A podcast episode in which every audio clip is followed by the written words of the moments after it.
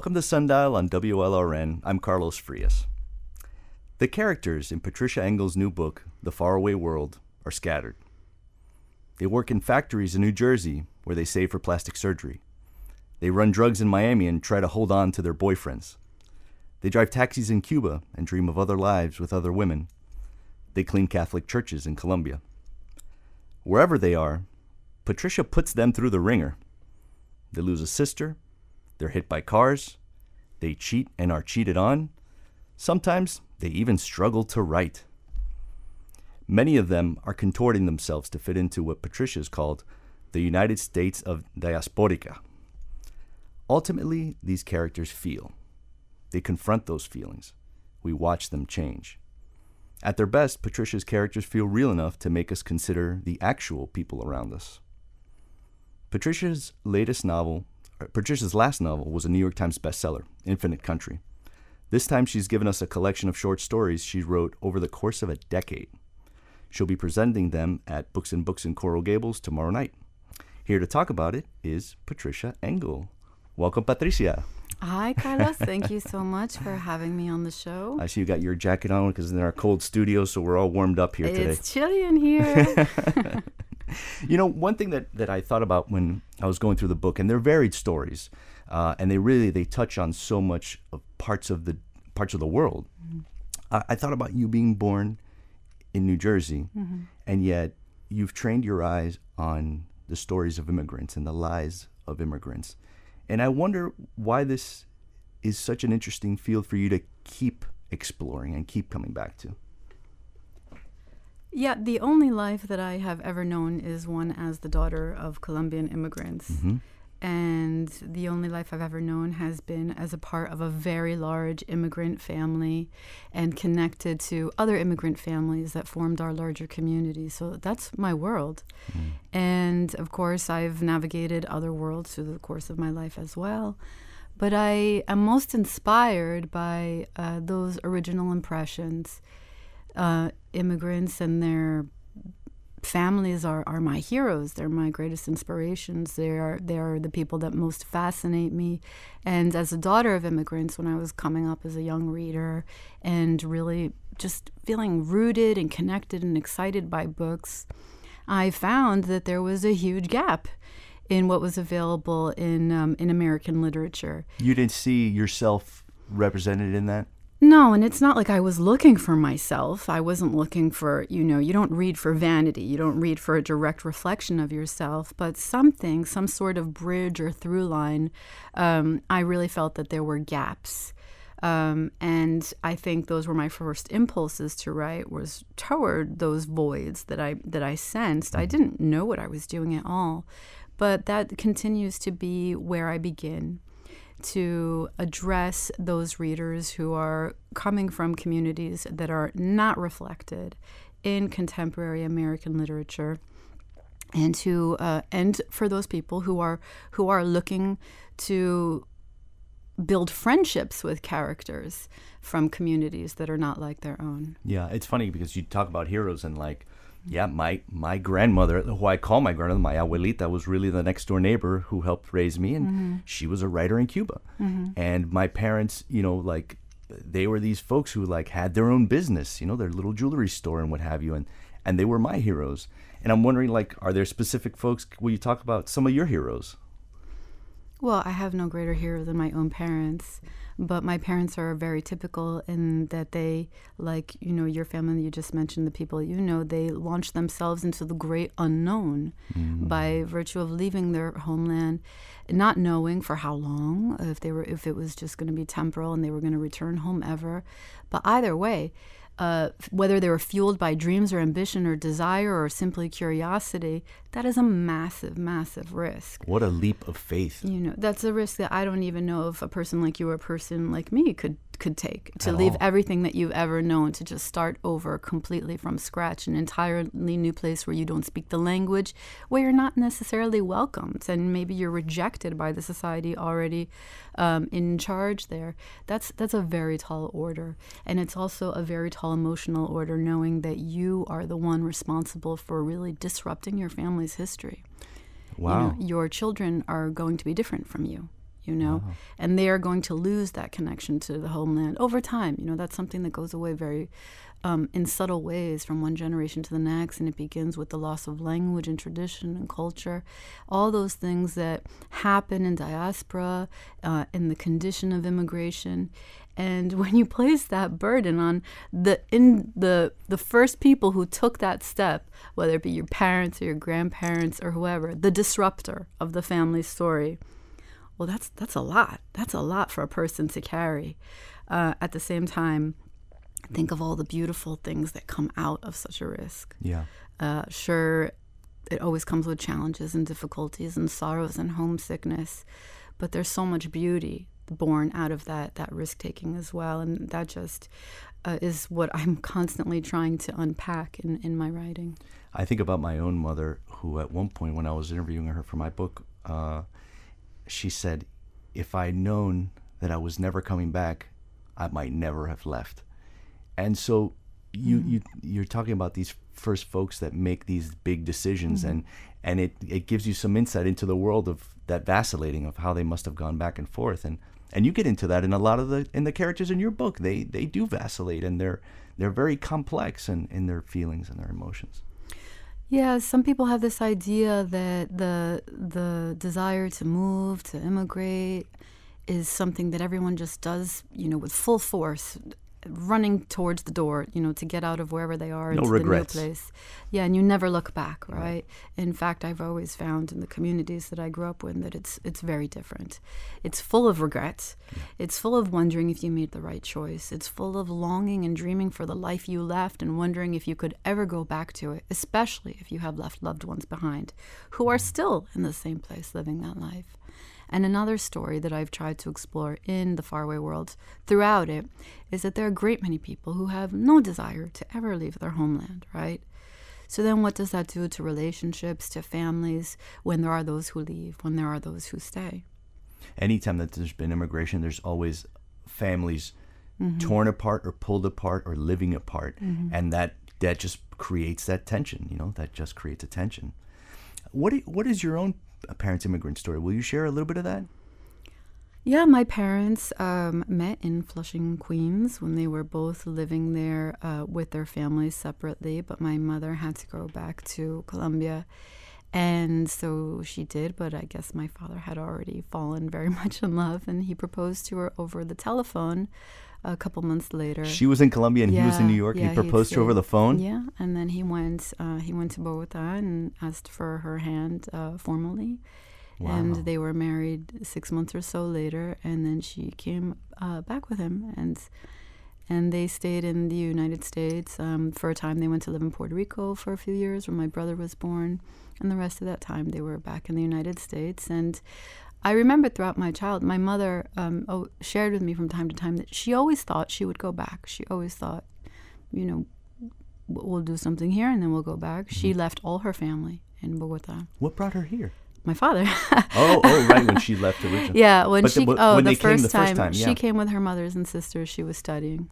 Oh, she was studying. Yeah, she came to school. Uh, and um, and so, um, sh- then she told me when I was old enough to understand, I remember I was I must have been 13 or 14 that there came a moment when she realized her life was here now. Mm. And, and and that was it. And she she never really looked back beyond that. She realized her life was here. And being older now, looking back, I, I can only imagine how difficult that must have been for her. Yeah. Um, also, to have children born and raised in an entirely different culture. Uh, she did an amazing job of, you know, um, teaching us about um, my parents' country and speaking Spanish to us and, um, you know, passing on all the important things. But we grew up very differently. You just simply cannot deny that, right? Yeah. And I think there must have been a lot of loss um, in that as well, knowing that we would not know the streets of her neighborhood the way she did. We would not even experience the intimacy of the weather in the land the way that she did. We would only experience that on vacation. You know, I remember my mother. Uh, my mom just passed last year, actually, but I oh, remember. I'm so sorry. Thank you. My um, every single time that the weather in New Jersey hit 62 degrees and was chilly and overcast, she would step outside and say, It's just like Bogota. Wow. And you know, I, I would always hear her say this, and I just thought, okay. But uh, as I've gotten older, I realized that visceral connection to the weather, to the climate, and how that just transported her every single time. And she lived with that every single time. And it just shows you how we leave a place, but we carry it within us no matter where we go. What's that old saying? Like, no matter where you go, there you are. There you are. And so it goes with immigration. So it goes with the way humans navigate this planet, which is really the order of the world. It's movement, right? Right. And perpetually in motion. And that's how we continue as a species. Right. Um, but at the same time, we carry so much within us. We carry our points of origin down to the weather, down to the temperature, down to the climate. Forget about all our memories, all the people we've loved, all the places we've spent our most important moments, all of that lives within us. Know? And there's there's so much of that in your books that you've like infused some of those. You I can feel some of those memories of your mother and those stories infused in the book. I'm thinking of even like Aguacero at the end. Uh, well, like you said, far, it doesn't matter where you end up in life. Like you're always rooted to that place where you're born, like sea turtles and what have you. And and this idea of, um, without giving too much away, uh, this one character uh, being being held captive and then is free and just enjoying being in the outside and being uh, um, uh, appreciating the outdoors and, and, kind of painting that picture of what the part of Colombia that he's in. You know, uh, it's so moving, and and to hear you talk about it really it brings it into perspective. Thank you. Yeah, that's a story that that uh, does explore this idea of both um, actual physical and emotional captivity, right? The way mm. that there you have a character here who who was uh, kidnapped and held captive for a period of time, but there's so much even after he's freed that he still carries within him a kind of prison that endures even after he's liberated. So I like to explore in the stories as well, just that kind of borders, but also borderlessness um, how we can belong to a place, but also what happens when we don't, when we free ourselves beyond it, when we can really learn who we are, free of things that have tie us to certain fixed identities, down to our citizenship. You know, it's it's not always all good stuff that, that is connected with all that. So who are we as people when we're stripped of all those reminders of who we're supposed to be? Right and you, you touched on that in, in, your novel, just about the the randomness of committing a crime in a place that's a different place, you know, and uh, the random the randomness of how the rules change of where you end up and what have you. Yes, yes. Um, you're you're obviously not just a great storyteller in print. Here You're out today telling great stories. Was there a big storyteller in your life? Was there someone who who you love to hear tell stories? Yeah, I think I think this is so typical too of families who immigrate because really sometimes the only thing that we take with us when we leave one country and go to another is our stories right? Mm-hmm. and it becomes so important to pass those on from one generation to the next. So i think storytelling is really how human beings make sense of the life and find meaning and order to all this chaos of life right? But it becomes more essential when you leave a homeland and come to another because it's it's your only way to remember.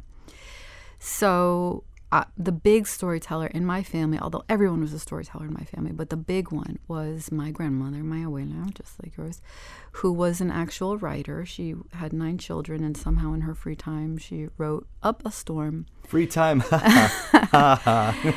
and uh, so she was my first example of a writer. But I have to say, stories were all around, you know, and stories are not always this formalized thing, like a beginning, middle, and end with lessons and morals and plots and whatever. Sometimes they're just chisme, right? exactly. And of course, that's where you learn about characters and what makes people interesting, what makes people tick, what motivates them, and their imperfections and flaws and errors and all the mistakes they get in, which makes life very interesting.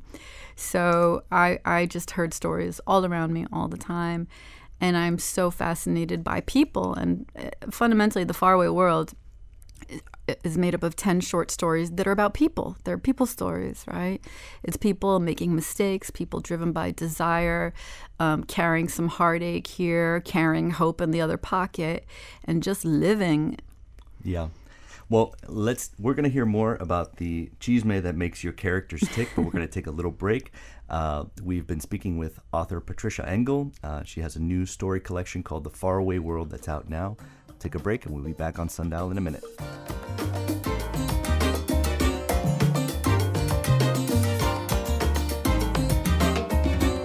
We're back on Sundial. This is Carlos Frias, and our guest today is the author Patricia Engel. She is based in Miami, and she has a wonderful new story collection called The Faraway World. And uh, Patricia, will you? Um, we we talked about um, this this. Um, you know these characters in your book they're motivated by a million things chisme being among among them but um, there's a story in your in your collection that's uh, one of your latest ones one of your newest ones um, will you read just uh, the opening parts of it for us yeah, I'm going to read from a story called Libélula. It was recently published in Oprah Daily. And uh, just to tell you a little bit about it before I start, it's narrated by a woman who uh, finds work for another Colombian woman in New York. The first time we met, you asked me to tea. It was at an Italian bakery not far from where you lived. You ordered for me a cappuccino and a chocolate pastry. You didn't want me to see your home yet. You confessed that later, months after you'd offered me the job to clean and supplement care for the baby you planned to have, though you said you would also hire a nanny. You complimented my sweater and my nails. You asked if I painted them myself, and when I told you I did, you said you would pay me extra to do yours too. We were the same age, but you spoke as if much older, as if I were a child and you were my educator. You explained the neighborhood. When you showed me around your apartment a few days later, you, re- you presented your park view as if it were a blue blood family crest. Your husband was traveling. I would not meet him for several more weeks, but he participated in our discussions when you told me he liked his boxers ironed, his collars pinned, his shoes sorted according to hue. You'd met in infancy, you said. Your families knew each other for generations. You came to this country together for university and were permitted to live together with the understanding that you would marry after graduation, and you both complied. In another life, I might have also been your maid back in Colombia. You might have inherited me from your mother, who employed my mother, or I might have arrived at your door referred by one of your friends, who was employed by one of yours. I also came to this country with a man who pledged to marry me. In the end, I was the one who escaped vows, and he returned to Medellin because this country did not deliver on its promises. I didn't say any of this when you hired me. You only knew I'd been employed as a housekeeper for years by a Swiss family on the west side who'd relocated to Dubai. You wanted someone to work full time, the way it was when you were growing up, not a once a week cleaner as was common around here. You wanted a woman to be there when you woke up to serve your breakfast on the dining table and disappear in the evening when your husband returned from work and you would wait for him at the same table in an outfit you modeled for me earlier, asking if it was obvious you'd gained a few pounds. You wanted a ghost, a shadow to move about your home, anticipating your every need, as a double, as loyal as an imaginary friend to accompany you, potentially until your death, when I would be retired and return to my relatives. This proposal did not offend me because I was raised as you were, but on the other side of such an arrangement, and as you assured me when you offered me the position, I would be well compensated. Wow, I think Thank you for doing that. Can you talk about what inspired that story? Well, I thought about two women who were very similar in age and even from the same place who ended up on very different paths in the same new place, mm-hmm. in the same country. This is very common. And uh, one of the things about the stories in the faraway world is sometimes people think, wow, you know, that's, you know, how did you come up with that? But really, they're kind of typical look experiences. around, right? Yeah. If you just know where to look, you'll see stories like this all around you. So it's a story about one woman who comes to work for another and how they almost. Um, transpose the class systems that they have left behind and have you know thought that they were breaking by virtue of emigrating but essentially recreate them in the new place which is also something that's not uncommon those surprise things that we bring with us mm-hmm. yeah. yeah and uh, and also that sort of intimacy that occurs when people live in the same household, even though they occupy different roles, one working for the other. Mm-hmm. So it's navigating those very fine lines, but also very much from a woman centered perspective. And it's a story that is really a world of women. And I wanted to uh, show that that intimacy. Did that did that come from a where did you see that in your in your like in your life and your experience? Because we hear about those stories that, that being very common in Latin America, mm-hmm. growing you know, and, uh, and and we see it here in Miami. Like walk through the walk through the Gables at the time when most folks are off at work, and and you'll have like you'll see a, a nanny pushing a, a, baby in a stroller and uh, well yeah i, I think you just answered it for me. It's all around. It's all around. And one of the pleasures of writing about fiction is i get to write away from my life. Mm-hmm um, The Faraway World is my fifth book, right? And certainly, if I were sitting around just thinking about my own experiences, I, I probably would have run out of material a long time ago. um, but also, it wouldn't be interesting for me. Yeah. And uh, I, I'm just like you, have eyes open to the to the world all around, and and these are some just things that I, I think about uh, things that stick with me at the end of the day and over time they they come together in my mind to to put together a story.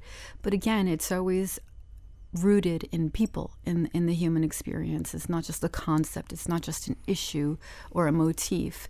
It's really for example in the story libélula it's, it's about one woman and how she comes into the life of the other and the effects that they each have on one another what one thing that also grabbed my attention in that story later on, libélula means dragonfly, mm-hmm. and there's a little bit of meeting of meeting and clashing of cultures because, mm-hmm. like, I grew up here, American like you, uh, where a dragonfly landing on you is good luck, mm-hmm. but in Colombia it means you in, you infer from the story that it means something different. Yeah, and actually, they're they're both from Colombia. So even in their two different neighborhoods, the same thing uh, has two different meanings. Of and, course.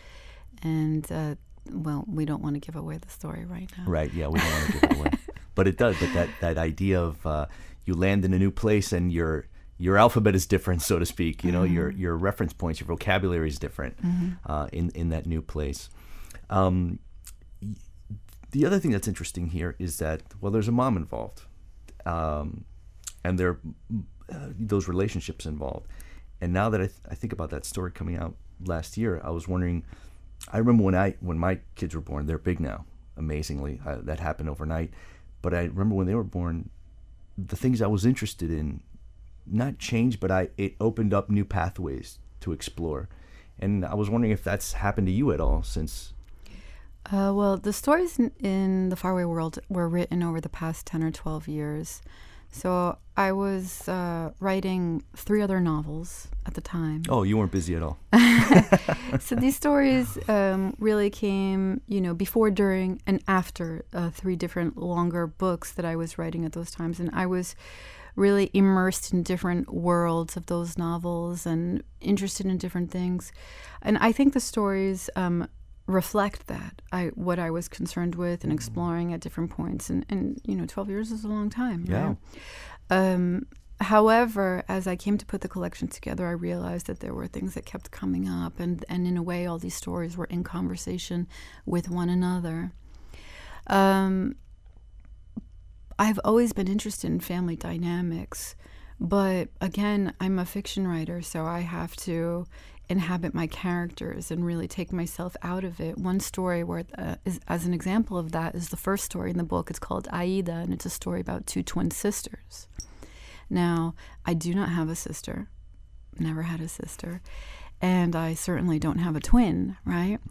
Um, but that is a story so squarely centered on the twin sister experience, right? And so I had to immerse myself in that and and can I ask how you do that? Well, yeah. Something so foreign. How do you begin to to make it so that it feels when you're writing, it feels you're writing from an authentic place? Yeah, the beginning threads come with curiosity and interest. Because I never had a sister, I was always, you know, longing for a sister and wished I had a sister, and I never did. Uh, I do know some twins, and I have twins in my family, and I've just observed that kind of very close relationship and how it's different from a typical sibling relationship. So that interested me, and very often it's, it just stems from me observing something and being like, I want to know more. And from there, research begins. But research is, is a tricky word because it implies, you know, things like investigation and the academic side of it. But research is as much human research and it's as much um, empathy research. It's as much. It requires just as much me going inward and trying to imagine and excavate enough compassion to be able to imagine the experience in a way that feels authentic, but also honors the truth of that experience, which I do not have. Right. Uh, and whether I'm writing about a mother, a daughter, a sister, a lover, a wife, a friend, anything, I have to exclude my own experience because then that's just prioritizing my experience over everyone's in the whole world, right? I always want to prioritize the experience of that particular character. Just like no two fingerprints are the same, no two people are the same, even if they're doing exactly the same thing. Right. So you write something very similar to that line in the book at one point about uh, something something being more um, uh, unique than a fingerprint. Uh, oh, a look reveals more than a fingerprint. A look reveals more than a fingerprint. Um, you talk about this this quote unquote research, this kind of internal research of internal dialogue, but you do physical research. Like uh, you're not Cuban, but you've yeah. written from the Cuban perspective a couple times. Can you talk about a little bit about like how you do something like that? Yeah. Um, there are three stories in the far, faraway world that are set in Cuba, and those stories came about um, because when I was researching my novel, The Veins of the Ocean, which is partly set in Cuba and the rest is set in South Florida and the Florida Keys, I made um, 10 or so research trips to Cuba during that time. Again, because I wanted to get the details right and out of respect for the individuals and communities that I was writing about. That's why I spent so much time there. But you can't go to a place and spend time in a place and not be personally affected and impacted by it right? I spent so much time there that i it's it's i'm living life simultaneously right? Next to parallel with my research. So there was a lot from that period of time that did not go into the veins of the ocean but that really impacted me made an impression on me. And so they took the form of short stories. You kind of store it away in your mind yeah. and thinking this was yeah. This is, this is copy. I forget which was the TV writer who said everything is copy. Nora Ephron. oh, was it Nora Ephron? yeah. Um, and you have a voluminous, uh, like, you have an encyclopedic mind for, for writers and things that have been written. It sounds like. No, I don't think so. I, I, I mean, you nailed Nora Ephron. That was a, that was a that was a deep cut uh, from Nora Ephron, I think. Um, so there, that idea, like you said, there's a there's a you I want to say you wrote an essay once uh, uh talking mm-hmm. about um, one of the drivers, you know, los choferes, the private mm-hmm. folks who mm-hmm. privately own cars and drive people mm-hmm. here and mm-hmm. there as if they were taxis. And and there's a character in this book yeah. uh, that is a fictionalized, a, a mm-hmm. fictionalized person. And um, yeah, I was very curious about that because how you take, how you become, how you go into those worlds, you know, um, especially when it's a different culture. You know, totally. Yeah. I mean, similar in that everybody speaks Spanish and. Mm-hmm. That's part of it, uh, but outside of that, very different, you know, and having to and making it feel so like someone who's Cuban reads it and they're like, you know, that feels authentic. Yeah, and uh, um, thank you for saying that. But those details really just come from watching and listening to people, and again, taking myself out of it. It's not about me. It's not about pushing any sort of symbolic or symbolic agenda or you know literary messaging in a story or making characters do what I want them to do. Um, it's the place begins to tell you the story when pe- when people start to show themselves, and you just watch and you listen. You, I mean, this is your life, and this is your life now in writing. I'm curious about your your lives outside of writing. What was your life before you were a writer with a capital W for a living? Well, I was always a writer with a little W. you know, I I um I've been writing as as long as I've known how to write. Yeah. I come from a really artistic and creative family. Um, there were musicians and painters in my family, and creativity was really strongly encouraged. So when I was a kid, I thought I was going to be a painter, an artist, and I used to draw a lot. But as soon as I learned how to write, I would put, you know, captions on my drawings, and the captions just became longer and longer, and they became stories. I was also a rather obsessive uh, journaler. Oh, really? Yeah. I, oh, I that mean, tracks. Yeah. So I, but so I you've been spent a, you spent a lot of time thinking deeply about situations that happen and plumbing your own. Yeah, making meaning. You know Yeah. that that's what that's what we do as humans. We're always trying to make meaning, and and that was my natural expression. My parents, you know, kept me supplied with notebooks and pens, and there I went. So I, I mean, I have dozens and dozens and dozens of of journals, um, and but I wrote privately. I wrote for myself.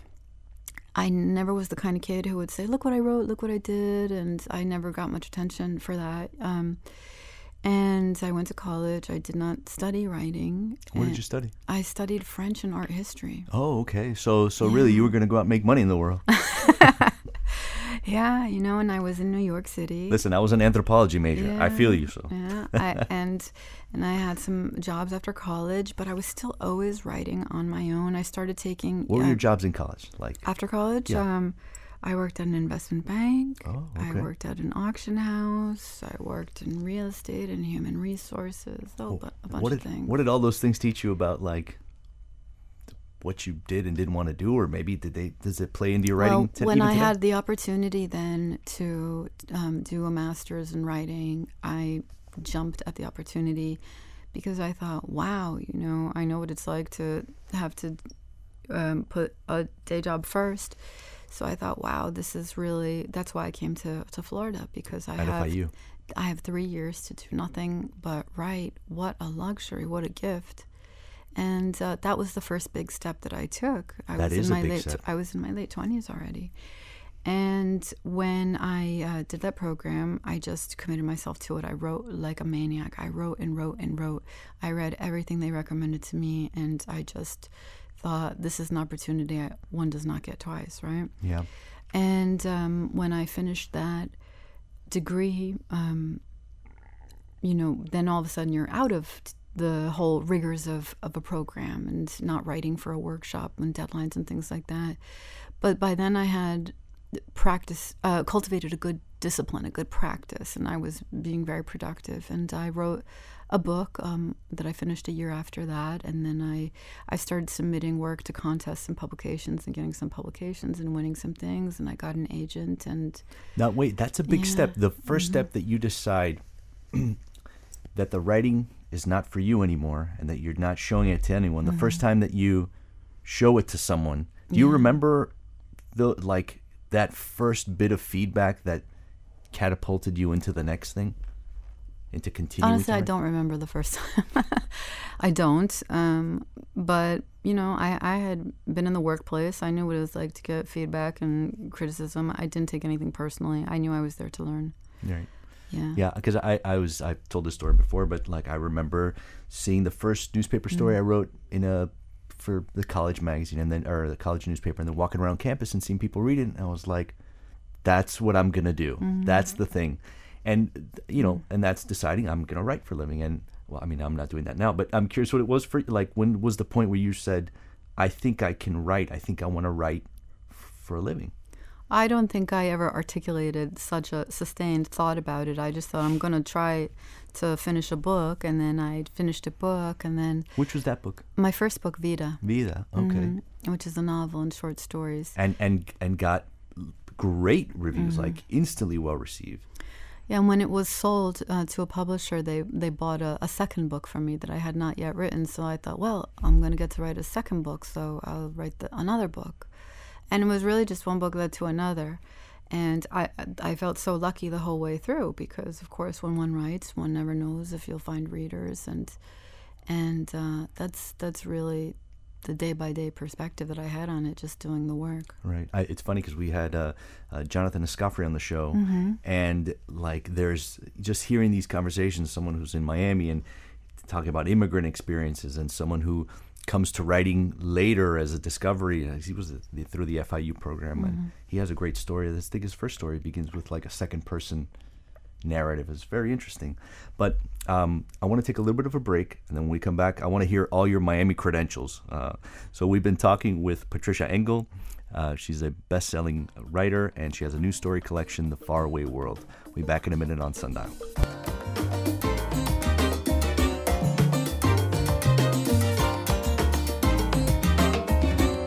We're back on Sundial. This is Carlos Frias, and our guest today is Patricia Engel, the New York Times best-selling writer who's got a fantastic new story collection, The Faraway World, uh, which you'll be presenting at Books and Books tomorrow. Yeah, tomorrow night. Um, we talk about a, a lot about culture and race, you know, in you know, as immigrants in general, when you confront like, you know, um, this question of where do we, where do you fit in into this society where you've landed. You grew up in New Jersey. You spent a lot of time moving about the world. You've now lived in Miami 10 years? No, almost 20. Almost 20, almost Yeah. 20 years. Mm-hmm. So you can almost call yourself a local. And I'm curious about, talk to me a little bit about how we talk about culture differently here versus New Jersey. Well, that's an interesting question. I don't know if I've I've thought about it so explicitly. Um, certainly, when I moved here 20 years ago, uh, and I, I had spent a lot of time in Miami before moving here, so you know I, w- I was familiar with it. But I think because um, the Did you have family here? Or? yeah, yeah, and, Oh, okay.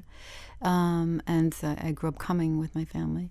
Okay. Um, I think because the um, you know Latin American um, diasporic community here has such a large presence. That's something very unique to Miami, very special, right? Did you did that? Did you notice that like the, on your first time? Well, I- mean, I don't recall noticing it. It just sort of It is. just sort of is, yeah. yeah, and um, and um, you might find something close to it in certain pockets of the Northeast, but certainly not as widespread um, as in Miami and or in South Florida. And I, I think that's quite special because it allows communities here to feel. Um, you know more at ease with holding on to their traditions to their to their to you know aspects of their culture that that they might um, might be harder to hold on to in in a in a city where where there's not such um, you know a, a general presence or support or of of their communities. It makes space for it, makes room for it, that kind of thing. I want to say there's a character in your book who just like the the feel of the ocean, and Mm-hmm. I I couldn't help, you know, again, it's like this hearing these stories, hearing these stories that you told about, um, you know, these characters just feeling more at home with somehow, you know, when you're near the water or near or Mm-hmm. near Miami and what have you, because it's such a way station for different Latin cultures and Yeah, such. yeah, Yeah. I think that's what makes it so special.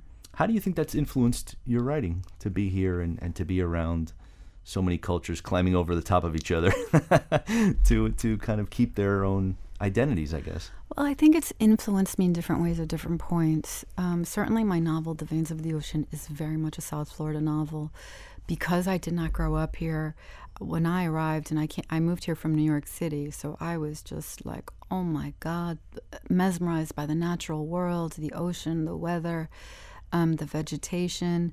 Um, maybe these are things that people who live there all their lives take for granted a little bit just like I maybe take for granted New York City, uh, you know, urbanization, or even the mountains of the Northeast, or snow, right? Right. Um, but I arrived with an outsider's sense of enchantment and um, and wonder, and from there, that novel was born. And I still carry that in different ways. I still, ha- I, even though I've been here for a long time, and I'm an insider in a limited way because I did not grow up here because I um, my family does not have firm roots here. Um, all my family lives elsewhere at this point. Um, so I kind of ride that line between insider and outsider in Miami. And I think that allows me to both see, you know, um, into the place, but also re- maintain some objectivity about it. Yeah, there's something important to be able to step out from it and not feel like you're betraying it by painting it just as it is at times in its in its crazy nature. But I love that about South Florida. I love its contrasts. I love its imperfections. I think there's so much beauty, and and and, and beauty, no definition of beauty is perfection, right? It's um, it's full of flaws um, and a rambunctious energy, but at the same time a sublime beauty, natural beauty, and I just I just love those edges how they push up against each other. I'd argue that some of your your characters are like that. There's no, there's never a totally good guy and a total bad guy in it. Everybody has layers Yeah. uh, you know, going in between. You know. I mean, is there any total good guy or bad guy in real life? I mean, life? I'm a good guy. I'm hundred percent. I don't know what you're talking about. Nobody's perfect. Nobody's perfect. But I, I try to write towards the truth of life, and that that requires putting those things um, out there in, on, in the visible surface, the the flaws, the imperfections, and of course, there's people doing bad things for the right reasons and the right things for the wrong reasons. about. Right, right. It's so true. You know, we talk about being rooted to a place. I'm curious about, you know, your family's from Colombia. Hmm. What was it like going to Colombia for the first time and having them, having your folks show you their world? You know. Well, I don't know because I was so little. Oh, so you were very little when you first went. Yeah, yeah. I, I, I just, you know, I have very vague memories of, of the first time because I was so young, and uh, and I went, you know, throughout my childhood at, at different points, and then. What struck you about about the place as you went over the years and and saw the, the differences in cultures? I guess. Oh, so many things in different ways, right? My mother um, was from Bogota, mountain city, high in the Andes, so different from any place where I grew up, right? And my father's from Medellin, you know, the city of the eternal spring, also so beautiful and unlike any place uh, where I grew up. Um, but the thing that I always feel when I go back to Colombia, even though I go for different reasons, or I go for you know because my books are published there, or work reasons, is it's m- m- it's the, the point of origin of my family story. Um, so I'm always struck by a sense of family, a sense of warmth. It feels like home for me, even though I have never lived there. Um, just because the people that I love most have been from there, and many of them are still there. So that is something that um, always makes a new impression on me every no matter how many times I visit. Right. And because there's something to it. There's something about touching ground on the altitude where my mom was raised, you know. There's there's I can't put this into words. It's something that you probably know, you know, and I think everybody knows is something, you know, your your body and your soul and your heart have their own memory system.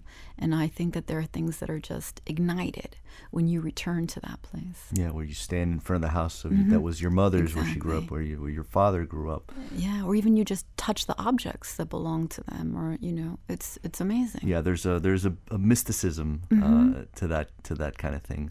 Um, do you ever do you ever find like when you come back from those trips, or first of all, how how are you received in Colombia? Like how do they see you as a Colombian writer? Do they embrace you as a Colombian writer? I'm I'm curious. I mean, I can't speak for anybody else. Everyone has been nice to me. But no, I, I, I just did think about since some, you know, since, you know, because Mike, Yeah. Uh-huh. I'll give you a perfect example. My kids say that they're Cuban and they're second generation born in this country. Yeah. Mm-hmm. But culturally, they feel very connected to Cuba as a culture, even if it's a place that they have only ever imagined. You know? Yeah. And do you, st- do you feel Colombian in that way? I think that s- things like that are so common, but they also require us to really challenge our notions of what it means to belong to a place. Does it mean um, that you have to exist within certain borders? If that's the case, did my parents become less Colombian when they moved away? You know? Um, so I think if we broaden our sense of what it means to, to be of a place, and we don't need to just reduce it to one word Cuban or not Cuban, Colombian or not Cuban, or even, oh, we give ourselves a hyphen in two words Cuban American or Colombian American. You know, why can't we be more specific, right? To describe our experiences of both being from a place and living elsewhere. Yeah, I, I remember my dad at one point lived longer here than he had in Cuba, Mm-hmm. uh, but there was no way he was ever gonna say that he was that he was not Cuban. Yeah, did know? he stop being Cuban? Right, No, right. Of course not. Um, talk to me about how um, some of those things then impact those thoughts that you have as you kind of go in, how that impacts your writing and when you write characters. Um, I think when I'm thinking about characters, I, I think about the whole picture of their life, not just where they're from, where their life is now, what they do, how they spend their time, their families, um, their relationships. But I try to incarnate their entire life philosophy. And of course, one's philo- life philosophy only comes from your past experiences, good or bad, your traumas, heartaches, um, and that then informs what you give yourself permission to dream and desire in life, right? Mm-hmm. So I spend a lot of time just daydreaming about my characters before I even try to think about what words will come out of their mouth. There's one thing I was thinking about. You were you mentioned that one of your among your favorite writers was Toni Morrison, mm. and you mentioned specifically The Bluest Eye, which mm. I only read a couple years ago, and that book's been banned in one of our school systems here, uh, in the Pinellas County school system. Mm. And I wonder, like, do you ever imagine there a point, you know, where will you will ever write something that someone will want to ban? as insane as it is now. Um, yeah, I haven't thought about it, and you know, um, what do you think about when you see those like this this not trend or movement, but you see these these books that like you know become seminal at, at one point. Well, you have to ask yourself when people want to control what other people are able to read, when if it's fundamentally not um, damaging to a specific people, um, what what are they then trying to control? Why why the need to control knowledge? Yeah, yeah. No, I mean, I think that's uh, that's something that I mean, uh, it really it drives writers, right? In the sense that they pushing against, pushing back against existing stories that exist. You want to create new stories, you know. And um, so I, I was wondering about that. And you know, like as you create the idea that there are parameters and limiters that might be put on you. I don't know. I, I guess how do you feel about that? Well, yeah, certain people are terrified of um, original thought. Yeah. And um, some people want to um, put barriers in place to prevent original thought in future generations. Artists have always come up against this. This is nothing new, right? Yeah. Um, so we can we can resist that and we can hope for the best, but at the same time, I don't think artists and writers are ever going to stop doing what we do. In the, in the, last minute that we have, I wanted to ask you about uh, those connections to culture. You mentioned how mm-hmm. they can shift and change and sometimes wane from one generation to another.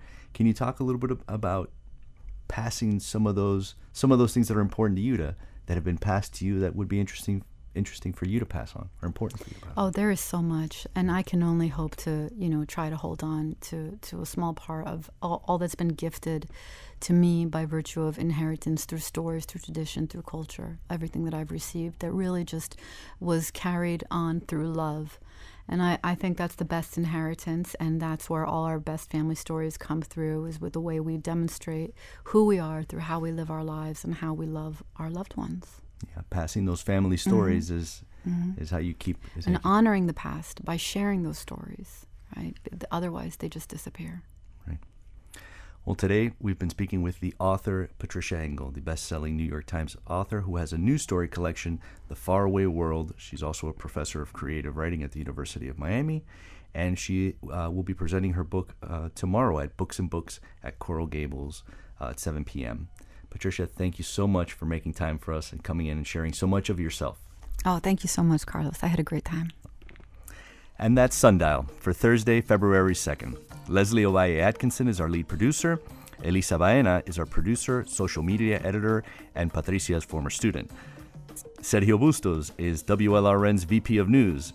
Katie Munoz is our Director of Original Live Programming. Our Director of Enterprise Journalism is Jessica Bakeman. Our engagement editor is Katie Lepre Cohen. Our digital editor is Mateo Sanchez. Peter J. Maerz is WLRN's Vice President of Radio and Sundial's engineer. And if you like that theme music, that is the Miami Afro Cuban funk band Palo. You can find them at gopalo.com. You can download a podcast of this program. Just search for WLRN Sundial on your podcast app. Coming up next week on the program, we're joined by local chef Pushkar Marathe. He's been nominated for a James Beard Award for Best Chef in the South. His cuisine is rooted in the flavors of his homeland of India. It's also inspired by his travels from the Caribbean to Europe to the Middle East. I'm Carlos Frias. Thanks for listening.